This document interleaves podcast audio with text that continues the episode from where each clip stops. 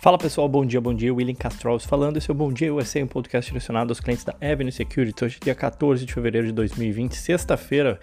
Vamos lá falar um pouco sobre como a gente encerra essa semana. Lembrando, na verdade, primeiro, começando pelos avisos, segunda-feira é feriado nos Estados Unidos, President Day.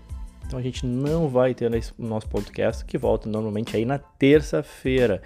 Da mesma forma, também não tem negociação nas bolsas americanas, elas vão estar fechadas na segunda-feira, tá bom?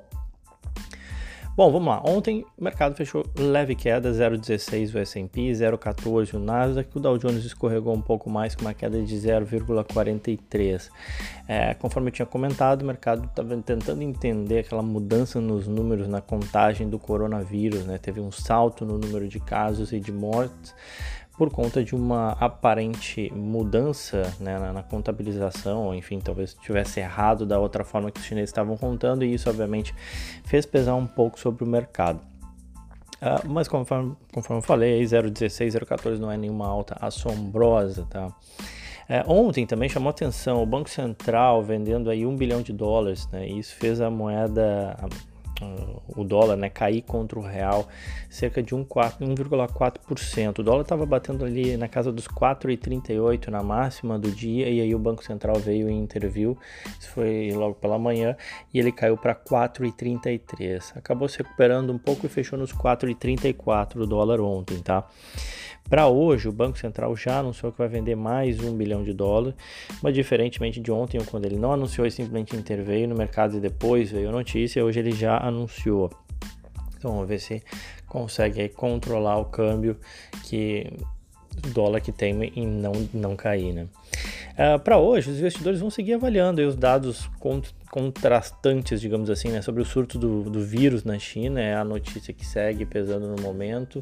É, a gente não teve nenhuma outra grande novidade.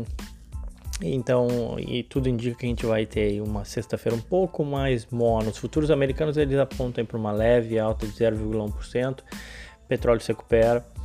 É, mas a gente tem alguns tons mistos aí fora na Ásia, na verdade, as bolsas fecharam em tons mistos. Japão aí queda de 0,6% e alta de 0,4% na China.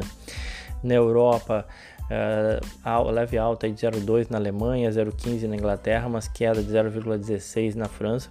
E conforme eu falei, futuros americanos apontam 0,1% de alta. A gente tem aí na agenda dados de vendas do varejo nos Estados Unidos, que é importante para medir é, eu já vou falar um pouco, vou falar bastante aí sobre o setor de varejo, né? Super importante para ver como é que segue a saúde e, a disposição dos consumidores em comprar, tal qual no meio-dia a gente tem a, o índice de confiança do consumidor medido pela Universidade de Michigan, também bastante importante para o segmento de varejo e também para medir como é que está o termômetro né, da, da economia uh, americana.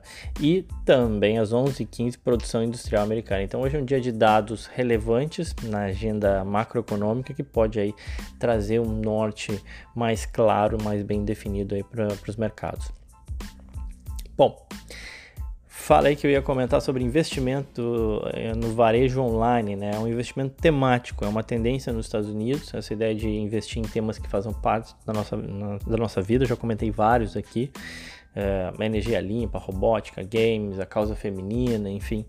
É, indiferentemente do que eu investir, buscar empresas, por exemplo, com yield alto, ou com uma relação preço-lucro baixa, ou uma ação de beta alto, ou large caps, small caps, que muitas pessoas não têm a familiaridade ou não entendem, porque estão começando seus investimentos, mas entendem o que é investir na temática da internet das coisas, ou, ou investir no varejo online, ou em games, por exemplo.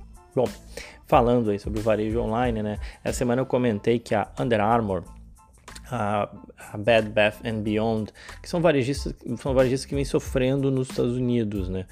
É, várias outras também já comentei ao longo aqui dos podcasts, a JC Penney's, a, a Sears, a Lowe's, até a Macy's, enfim, super diversificada, mas também vem sofrendo. O, o, varejo físico, na verdade, ele vem sendo completamente chacoalhado, digamos assim, por essa mudança no padrão de consumo do varejo online. Por quê? Né? Obviamente, a gente tem a, não só a Amazon, mas diversos outros players entrando já nesse segmento do varejo online. O Walmart, a Target, a própria Nike tem focado seus esforços para vender online direto para seus clientes. É, se a gente falar dos dados que mostram o tamanho e o espaço de crescimento, a gente poderia ficar falando aqui o dia inteiro, mas enfim, só para dar alguns dados, né? Em 2018, 1,8 uh, bilhão de pessoas compraram uh, algum produto online. Assim, já está falando 1,8 bilhão, bilhões de pessoas, é muita coisa. É, em 2019, o valor das vendas online chegou a 3,5 trilhões de dólares. Uh, e ainda assim, o varejo online, em termos de valor de vendas, ele representa aí só 14% das vendas totais do varejo.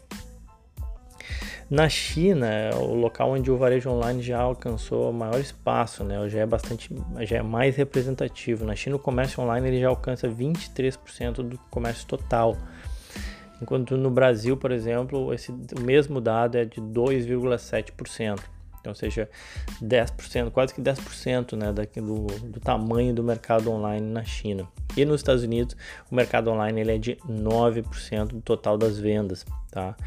É, na Índia é onde esse mercado cresce mais rápido, e de qualquer forma, as taxas de crescimento desse mercado são muito elevadas no mundo todo. A taxa de crescimento de 21% ao ano. Tá?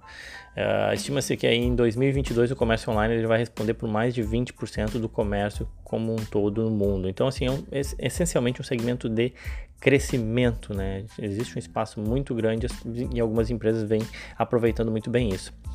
Daria para citar várias outras estatísticas, né? Como maior uso do, do celular, maior penetração entre os mais jovens, né? Especialmente com, é, considerando que essa nova geração vai perdurar sendo, sendo um consumidor durante mais tempo, é, não, fica difícil entender por que, que o comércio online não continuaria a crescer, né? Tem também o aumento do ticket médio, a pessoa compra primeiro um produto de baixo valor para testar e aí depois começa a comprar produtos de maior valor, enfim. Mas a tônica, conforme eu falei, ela é muito simples, crescimento.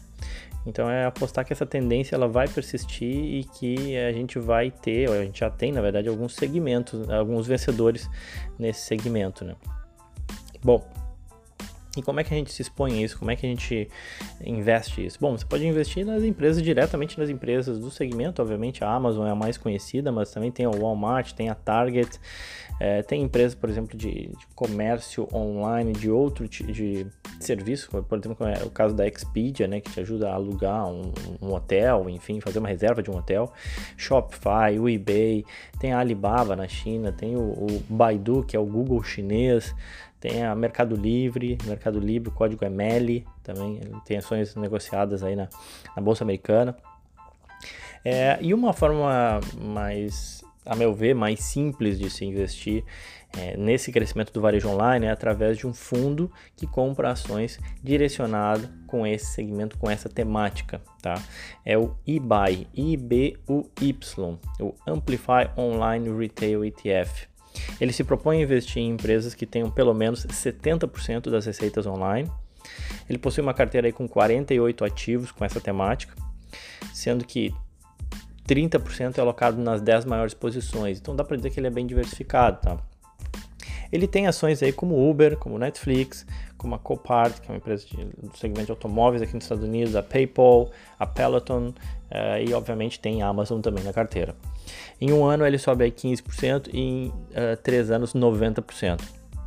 Grande parte das ações aí são americanas, mas ele também tem participação aí de 8% na carteira de ações chinesas e 10% de ações europeias também, por exemplo. Essa é uma forma. Uma outra forma também, para quem não quer deixar passar as oportunidades dos mercados emergentes, né? Conforme eu falei, a Índia é o, merc o mercado online que mais cresce hoje no mundo. Né? Tem o M, perdão, EMQQ, Emerging Market Internet E-Commerce ETF, EMQQ. Ele tem uma carteira com 78 ativos, mais ampla que o eBay, é, mas ele é concentrado, relativamente concentrado, 60% é, da, da, alocação da carteira está em 10 ativos, única exclusivamente. Então ele é bem concentrado, apesar de ter uma carteira bem ampla aí de número de ativos. As maiores posições são a, a, Tencent, que é o conglomerado chinês dono da WeChat, Games, Ads e vários outros segmentos.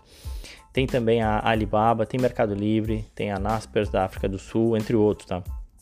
A China responde por mais de 50% da carteira, mas ele também tem ações coreanas, Singapura e até mesmo brasileira. A brasileira PagSeguro faz parte da carteira do EMQQ. Em um ano ele sobe 27% e em três anos 48%.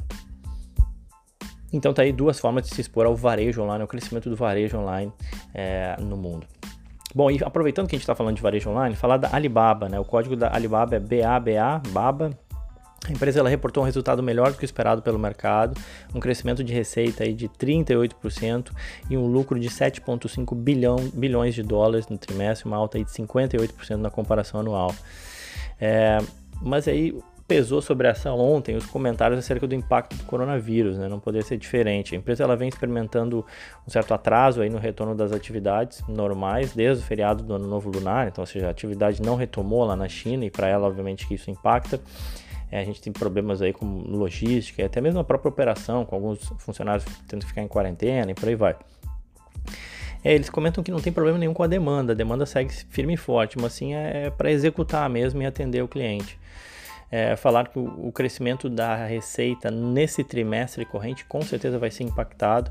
Então, segmentos como varejo online, e na verdade, assim, a Alibaba tem diferentes atuações e não atua somente na China, né? Mas segmento como varejo online, marketplace chinês e alguns serviços, eles vão mostrar um decrescimento, inclusive, de receita, né? Algo que é meio raro, algo que vem crescendo a taxas bem altas, né? Por exemplo, o marketplace deles de varejo na China cresceu 36% as receitas nesse resultado divulgado. E, e eles podem aí vir a decrescer na comparação anual. Mas vale lembrar, conforme eu falei, que ela tem atuação fora da China também. É, e por outro lado, apesar de negativo nesse primeiro, primeiro momento, é, talvez é, o impacto do coronavírus para médio prazo possa mudar cada vez mais o padrão de consumo, com mais pessoas ainda fazendo home office e comprando online. Isso foi uma coisa que foi levantada essa questão por alguns analistas comentando sobre a Alibaba. É, as pessoas buscando evitar um certo contato externo, enfim, o receio de contaminação, isso pode é, continuar persistindo na, na, memória, digamos assim, de quem está lá e isso pode ajudar aí a, a, Alibaba no médio prazo, mas no curto prazo, obviamente, é, o impacto nesse primeiro trimestre deve ser relevante para a Alibaba. Em um ano as ações sobem aí 31% e nos últimos 30 dias elas caem aí 3,5%, nada muito relevante, mas obviamente com receio aí do corona, ela que segue entregando bons números, né? Bom, vamos lá, já falei demais. Para a gente acabar, a gente tem balanço da PPL Corporation, é uma empresa de energia com capacidade de geração de 8 gigawatts aí de geração de energia, algo semelhante a que a CEMIG tem no Brasil, tá? Para quem não sabe. Ela distribui energia aí na Pensilvânia, Kentucky e Reino Unido. Divulga hoje o seu balanço. A gente não tem grandes balanços hoje sendo divulgados. A PPL é a principal. O código dela é PPL também. Bom, quem quiser me seguir no Twitter, Instagram, arroba Will Castro Alves, eu posto mais coisas, mais conteúdo sobre o mercado de investimento americano e outras coisas. Era isso, então desejo a todos um, um ótimo dia, um excelente final de semana. Lembrando, segunda-feira é feriado, voltamos na terça. Era isso, aquele abraço.